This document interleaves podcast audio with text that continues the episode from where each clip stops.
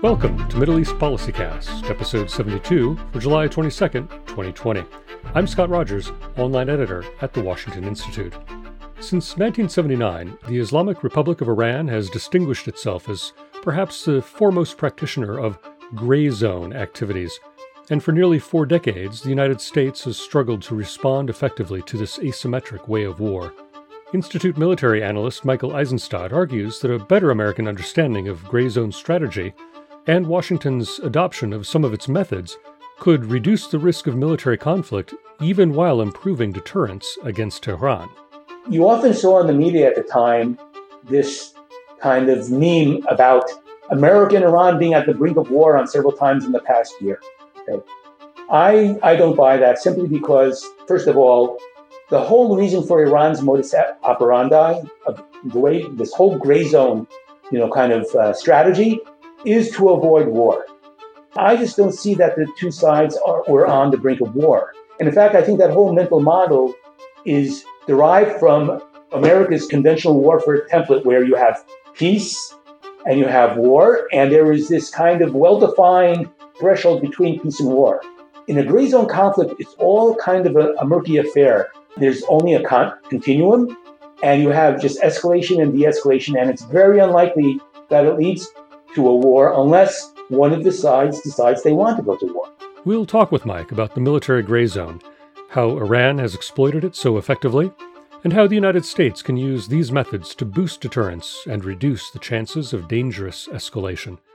After this. This is Kate Bauer, Senior Fellow at the Washington Institute for Near East Policy. The Washington Institute is dedicated to advancing a balanced and realistic understanding of American interests in the Middle East and promoting the policies to secure them. Find all of our research and analysis at washingtoninstitute.org or follow us on Twitter at Wash Institute. I'm speaking today with Michael Eisenstadt, the Kahn Fellow and Director of the Military and Security Studies Program at the Washington Institute, a 26 year veteran of the U.S. Army Reserve with deployments to Iraq, Turkey, Israel, Jordan, and the West Bank. He's a specialist in Persian Gulf and Arab Israeli security affairs, as well as irregular warfare. Mike is the author of the 2020 study, Operating in the Gray Zone countering Iran's asymmetric way of war. Mike, welcome to Middle East Policycast. Pleasure to be here. So, you recently published a monograph on Iran's gray zone strategy, as you term it. Is, is the gray zone a new strategic concept? What's it all about? It's a relatively new term of art, but it refers to a kind of um, modus operandi, which has been around for quite a while. To the degree that gray zone actors often rely on proxies, well, proxy warfare has been around as long as there's been war. Um, during the Cold War, the United States and the Soviet Union fought a variety of proxy wars around the world. So it relies on elements that have been around forever, but kind of the, the combination of proxy warfare, cyber warfare, um, um, covert and unattributed action is kind of unique in the way that it's been done recently. So Gray zone activities are often done by anti status quo actors who want to advance their interests while understanding that that will bring them into conflict with the United States. So they act in ways that enables them to, act, to advance their interests while managing risk, um, avoiding escalation, and acting in a way so that they don't end up at war with the United States. So very often they will test and probe to see what they can get away with. They will rely on proxies or covert action or unattributed action to create ambiguity about who's behind the action. Was it um, authorized at the highest level of the Iranian government, or was it the actions of a lower level commander? And this creates uncertainty in the minds of American decision makers about how to respond. Now, it also relies on kind of universal aspects of human psychology my brother, my kid brother, when I was growing up, was really the master of the gray zone. So I'd be sitting at my desk in my room doing my homework, and he'd come to the entrance of my room and he started whistling. I know you can't concentrate on your homework. So I'd be trying to ignore him. And then he would start taking rolled up, little rolled up pieces of paper and start throwing it. And I'd see these pieces of paper skipping across my desk and I'd still try to ignore him. And then he would take a step into the room and then a step back. Two steps in, two steps back. and then three steps, and then finally, I would jump up from my desk and start chasing them, chasing him. And he would scream, Mom, Dad, Mike's chasing me. And he would run to his room. The door would be just slightly ajar. He'd slip in through the door and lock it. So he really kind of had mastered the repertoire of gray zone actors, which is to test and probe to see what he could get away with. When the other guy responds, to act the victim and then try to kind of get great power intervention on your behalf, and then take refuge behind your anti access area denial array. Now, the difference between kids' play and the real world is that gray zone actors in the real world don't want to prompt a violent response. They want to just get up to the threshold and see what they could get away with without causing the other side to react. And um, they still play the victim, but a lot of these gray zone actors are strategically lonely. So they don't have, like, Iran does not have a great power patron that they can try to mobilize to intervene on its behalf. Countries like China and Russia are great powers that don't have allies. They don't have alliance networks. So they don't have the ability to kind of draw on partners or, or get even a greater power to intervene. But otherwise, the gray zone repertoire is, has been used by little brothers, you know, forever. I sympathize as an older brother. Um, in in the 21st century, we've heard a lot about hybrid and asymmetric warfare, and, and it's both of those have, have been battlefield challenges for the United States. How do these strategic ideals differ from gray zone operations? Yeah, um, they're sometimes used interchangeably, although they are very different things. Although there is sometimes an overlap between the two, um, and I'll explain. So gray zone actions or activities are a modus operandi to advance interests while avoiding war. Asymmetry or asymmetric actions involve exploiting differences in either the way adversaries think or in capabilities in order to achieve advantage and disproportionate effects. So, like, basically, everybody is an asymmetric actor because everybody uses their advantage, advantages against adversary weaknesses, uh, for instance. And they try to get the biggest bang for their buck, which is really kind of the, the, the essence of asymmetry. Um, and then hybridity, well, also everybody's hybrid actors because hybridity involves the use of both conventional and unconventional um, forces, although together, in order to achieve synergistic effects. Okay. Now, so everybody has hybrid forces that, you know, in, in most armies you have conventional forces as well as special forces. Um, but very often they don't operate together. And likewise, many countries do not use all their instruments of national power, that is the military instrument, political instrument, um, you know, the economic levers, including fostering corruption in other countries, using criminal networks to achieve synergies. Now, of course, in the United States, we are prevented by law from, you know, engaging in criminal activity. But a lot of hybrid actors have no constraints such as that. So countries like Iran use their conventional military and their unconventional forces, the, the Revolutionary Guard Corps, together on the battlefield. And even the Revolutionary Guard Corps has both conventional forces as well as the Quds Force, which is their irregular warfare specialists. And then you have the Basij as well, they have cyber capabilities, and then they also engage in a lot of criminal activities um, involving, um, you know, kind of subversion of foreign governments through corruption, through um, criminal activities, and they use proxies all together to create create synergies. So that's kind of um, something which, again, is not necessarily so new, but Iran is really, uh, you know, pretty good when it comes to both playing the gray zone. This is something that they've been doing for 40 years, and we haven't really been able to develop an adequate response to. The gray zone, their approach to the gray zone is founded on certain asymmetries. Okay. The most important one is a conceptual asymmetry. They see warfare or, or competition um, as a continuum. Okay. So you have um, both nonviolent and violent types of competition. It's all a continuum. And as a result, you have kind of peaks of escalation and then troughs of de escalation. But it's a continuum, and you try to avoid war at all costs. Americans have this binary approach to thinking about competition and war. You have peace and war, and you're either at peace or you're at war. So if you're at peace and you have a gray zone actor acting in that gray zone between war and peace, which makes it difficult for you to respond for legal or political reasons, they have an inherent advantage. They can operate using proxies, using covert action, using cyber activities. And because of our politics or our legal system, we cannot respond. So they also have operational asymmetries that they take advantage of. For instance, Iran has its own proxies that they're able to use. The United States does not have proxies, or, or there's been very few, you know, we don't have on an ongoing basis proxy actors to act on our behalf. So that gives Iran an advantage because they could act through proxies. And then we're always guessing, was this an Iranian commission activity? Do we respond by, you know, directing a, a response at the proxy or at Iran? There's also motivational asymmetries that they're able to take advantage of. They are the threat that they perceive coming from the United States is, from their point of view, a potentially existential threat.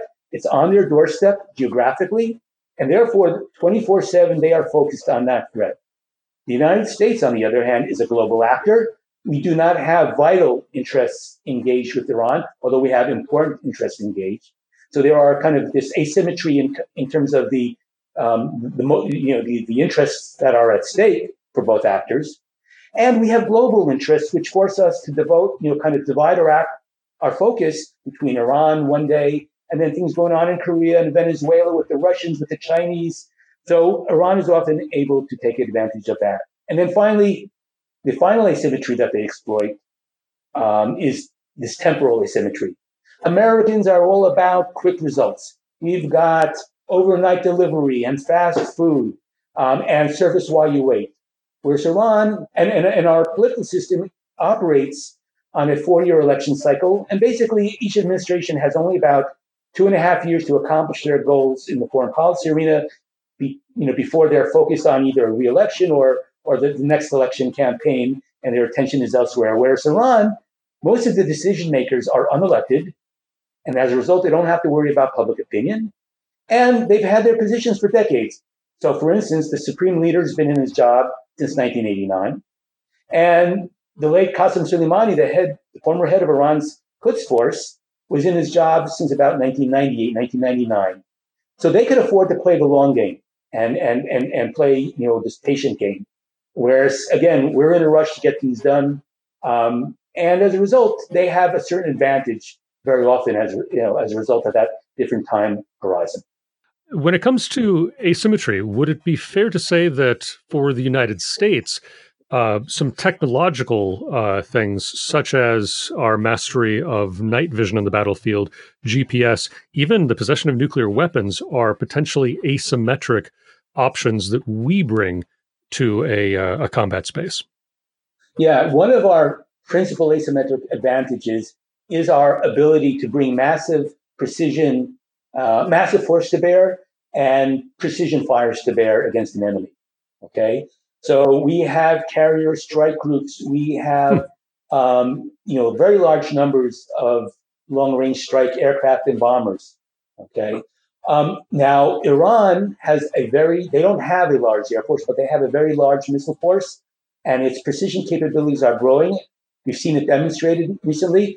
So they are, although there is this tremendous disparity in military capabilities, because we can bring our forces around the world to deal with Iran in the way that they cannot reciprocate, they are narrowing the gap in certain niche areas, which, um, because we do not want to go to war with Iran, you know, gives them disproportionate um, leverage vis-a-vis the United States. And likewise, because of the damage that they could do to the petrochemical infrastructure in the Gulf, which the world economy relies on, this is a source of countervailing pressure on their part against us. So as a result, we can't really bring many of our asymmetric advantages to bear against Iran because of their ability to cause great harm in the physical domain. And likewise, in the cyber domain, in many ways, we live in a cyber glass house because our entire society runs on a information technology backbone, which is not very well protected. It was not designed with the idea that it could be targeted in the future by foreign cyber actors. This wasn't even conceived of when our, our cyber kind of backbone was created decades ago. And as a result, they had the ability to target American critical infrastructure and cause potentially great harm. Um, now, of course, we could do the same, but uh, again, the Iranian people are under sanctions and, and are kind of, in a way, inured to kind of hardship in a way that the American people is not. So therefore, an Iranian cyber strike would have a disproportionate impact on America um, in a way that would be very different than an American cyber strike or even a physical strike on Iran's critical infrastructure. So, getting kind of back to the main con- the, the main uh, flow of, of the conversation, uh, Qasem Soleimani could play the long game until the day that he couldn't. So, for Iran specifically, how does Tehran's approach to the gray zone work? What are what exactly is Iran putting into operation in terms of its uh, gray zone strategy? Well, the best way to understand Iran's gray zone strategy is to look at what they've done since last May when they launched their counter pressure campaign against America's maximum pressure policy against Iran. Okay? So we saw at first, um, well, what we what we also what we also saw was kind of a gradual escalation from simple to complex, and from non-lethal to lethal attacks during this period. So at the beginning, they conducted limpet mine attacks against tankers from third countries that were parked off the coast of the United Arab Emirates. And then a month later, and these, these ships were at anchor. Um, it was probably done by Iranian combat swimmers. So this is kind of a um, not a, a, very difficult uh, type of operation done at night. Um, the ships were not moving. Then a month later, they conducted attacks or limpet mine attacks against two tankers that were moving through the Strait of Hormuz. So again, more audacious act, more complicated act because the ships were already underway. Um, it was probably done by small boats that kind of went up to the sides of the tankers and and and, and crew members uh, affixed um, the limpet mines with uh, magnets. Um, and then Iran started diverting tankers from third countries in the Gulf. And then they launched in September a combined drone cruise missile strike on Saudi petrochemical infrastructure on land. And it was a direct attack okay, against, you know, against this infrastructure launched out of Iran. So what they did, they tested, you know, America's response initially by conducting, you know, first the attack at the ships at anchor, then ships moving underway, then an attack against Saudi infrastructure directly on land. And then they shifted to Iraq in the fall and they started conducting small rocket strikes, which gathered in size as well as the size of the rockets that were used until they finally in December killed an American. So again, you see the same modus operandi, testing and probing, gradually ramping up operations to see what they could get away with. Um, you know, operations that they did not claim credit for that were unattributed in order to create pressure against the United States or counter pressure against the United States. In fact, though, however, it did not achieve the desired results because I think what they were trying to accomplish mainly was to cause the U.S. to ease up on sanctions, which we have not. We've only continued to double down on sanctions. Although we did create greater or, or enlarge fissures between the United States and many of its allies, because many of the targets that were hit, they were not attacking American targets. They were attacking targets that belong to American allies. And so, from the point of view of many of these allies, America had taken actions by trying to halt Iran's oil exports through sanctions that put these allies in Iran's crosshairs. But when it came, you know, when they were targeted, America did not come to their assistance. So, although we did eventually reinforce our military presence in Saudi Arabia and the Gulf region, we did not respond militarily to any of these attacks.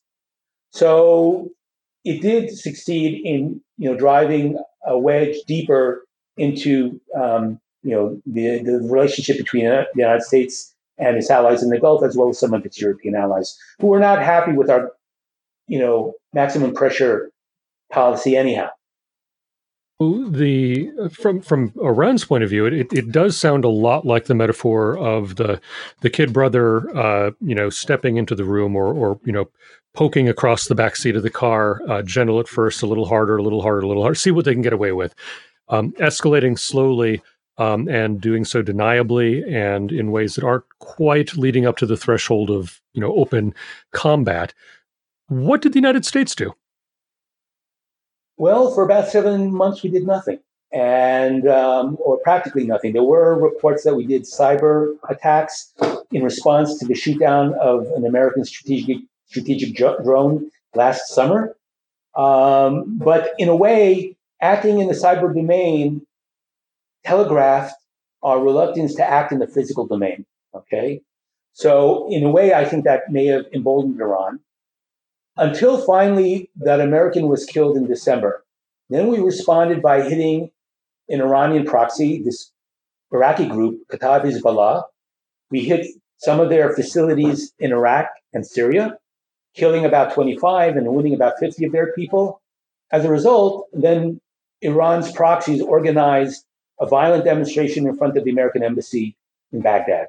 Now, this was a major miscalculation because, first of all, you have all kinds of horrible American memories of the takeover of the American embassy uh, in Iran in uh, 1980, okay, and the hostage crisis, um, which was, you know, really kind of lays at the, you know, this is this trauma, which kind of is the very basis of the, you know, the or was the start of the um, you know, very bad relationship that we have today between Iran and the United States. But it also um, kind of aroused memories of the, you know, trauma, more recent trauma at the embassy in, in, in Libya, in Benghazi in 2012, when the American ambassador there was was killed um, by a, uh, by a terrorist group. Um, so the United States, you know, in response to the violent demonstrations in front of the U.S. Embassy, then launched an attack to kill both Qasem Soleimani, who was maybe the second most important guy in the regime in Tehran, as well as Abu Mahdi al Muhandis, who was the head of Kataib Hezbollah, the, the effective head of the Hashd Shabi, the, the popular mobilization units, and really the most important Iranian proxy in Iraq. Okay. That was a big, that was, first of all, that was a big surprise for Iran because we had never responded militarily to proxy attacks on the United States in the past. So this was a surprise, and this was a miscalculation on their part. Um, and they responded, of course, with a missile attack on an Iraqi base where there were American personnel. Um, several score American personnel received you know, traumatic brain injuries, but no Americans were killed.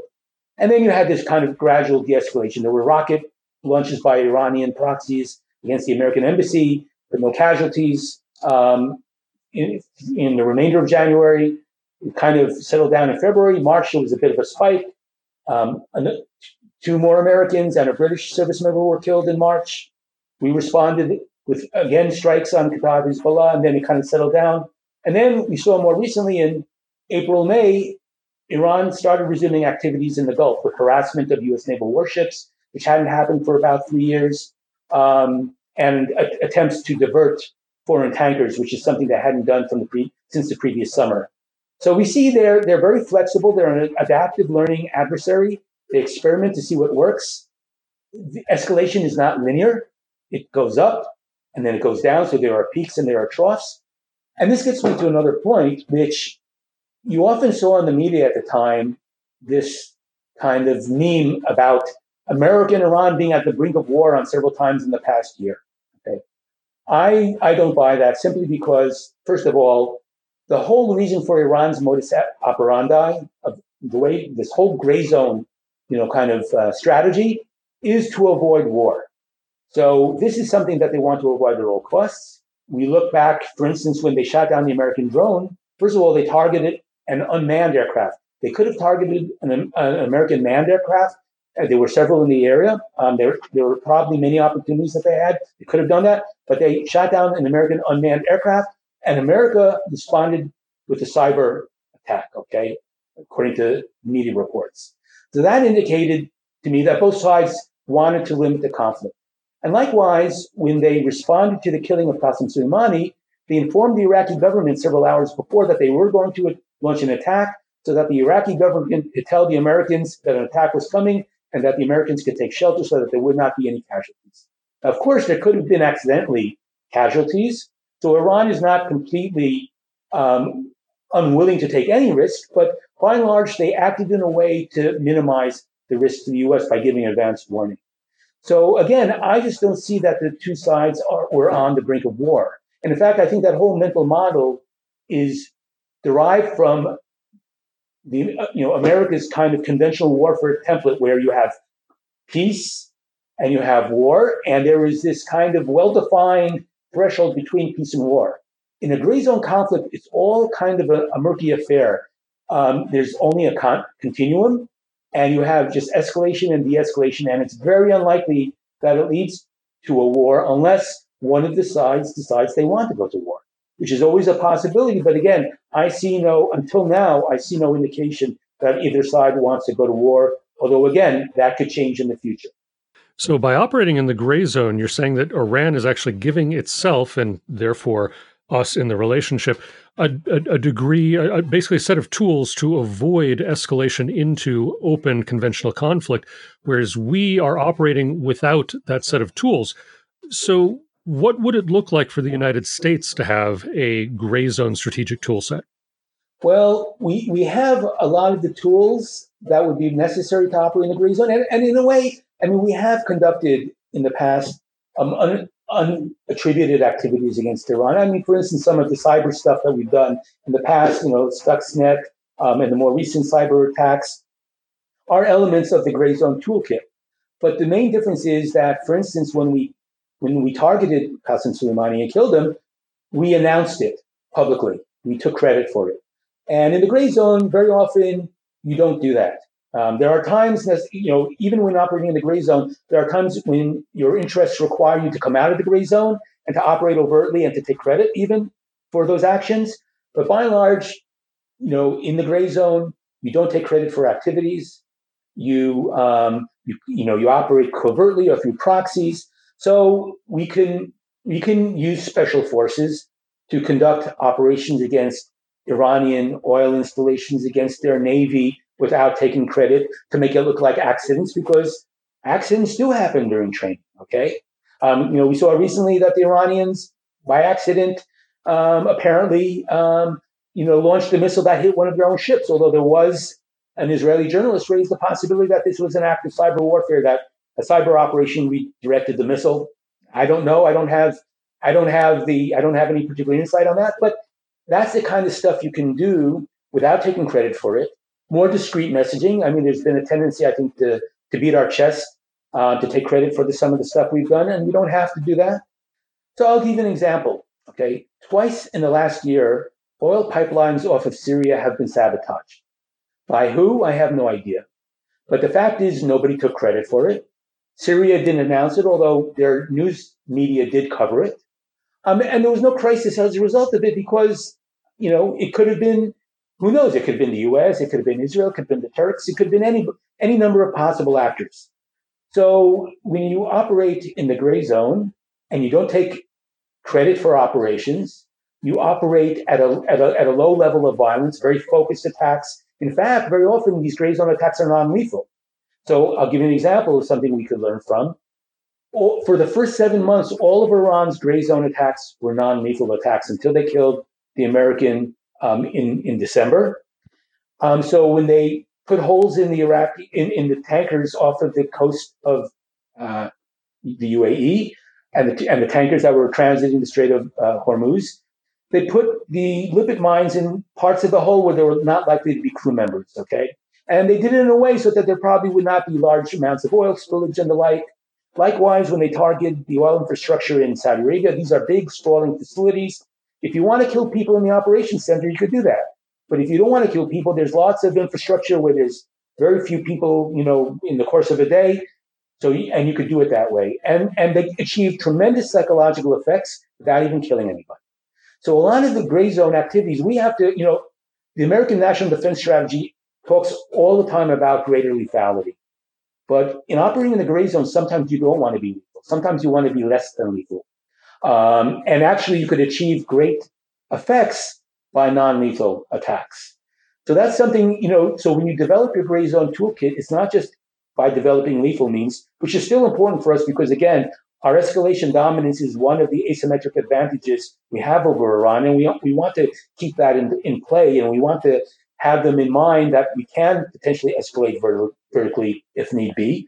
But you also want to indicate to them that we have many non-lethal options that can impose costs on them, financial costs, um, without um, resulting in loss of life, loss of life that could result in vertical escalation on their part. If precision, as you're describing in, in, for example, some of the Iranian attacks, is a core part of, of gray zone operations, it seems like that might play well to uh, one of the asymmetric strengths of U.S. forces, which is our, our uh, fairly well honed ability to deliver whatever force we're trying to deliver with a very precise and well controlled and coordinated accuracy. Yeah, and if you're not worried about um, you know attribution, even if you don't take credit publicly. That's one way of doing it, although the Iranians will probably know that it's Americans who did it because they'll see um, the, the radar returns, they'll see that it was American aircraft. They'll be able to tell what direction they came from, or maybe even which bases they operated out if they came you know, from within the region. But there are other things you could do, you know, um, using um, special forces uh, operating covertly, Navy SEALs, CIA paramilitaries, that will enable that will enable us to um, create non-lethal effects or lethal effects, but keep them guessing as to who did it um, and how they did it. Uh, so you know, so and, and, let me just say also, Iran is closing the precision gap with us, as they demonstrated by their mm. strike on Saudi oil facilities last September. So this is an area where our monopoly, no, we no longer have a monopoly, and Iran is becoming um, increasingly capable in this area. How does conventional warfare relate to gray zone operations? If, if, for example, the United States developed a more robust gray zone strategy, would that make conventional power and the operational competence of our conventional forces less important? Well, look, conventional military capabilities are still important and they will remain important for the foreseeable future vis a vis Iran, vis a vis China, Russia, and other actors. Okay. But because of our domestic political situation, the hangover from the Iran Iraq, uh, excuse me, from the uh, intervention in Iraq, the, the intervention in, in Afghanistan, public opinion does not support large military operations um, at this time.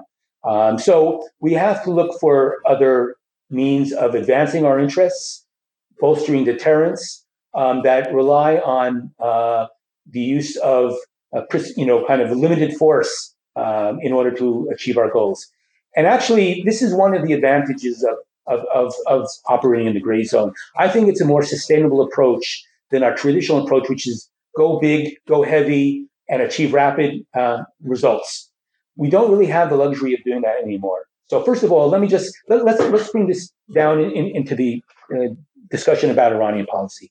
What is the whole goal of America's maximum pressure policy against Iran is to get a, a, new deal with Iran with regard to their nuclear program, with regard to their regional activities, their missile their, their missile program, and the like.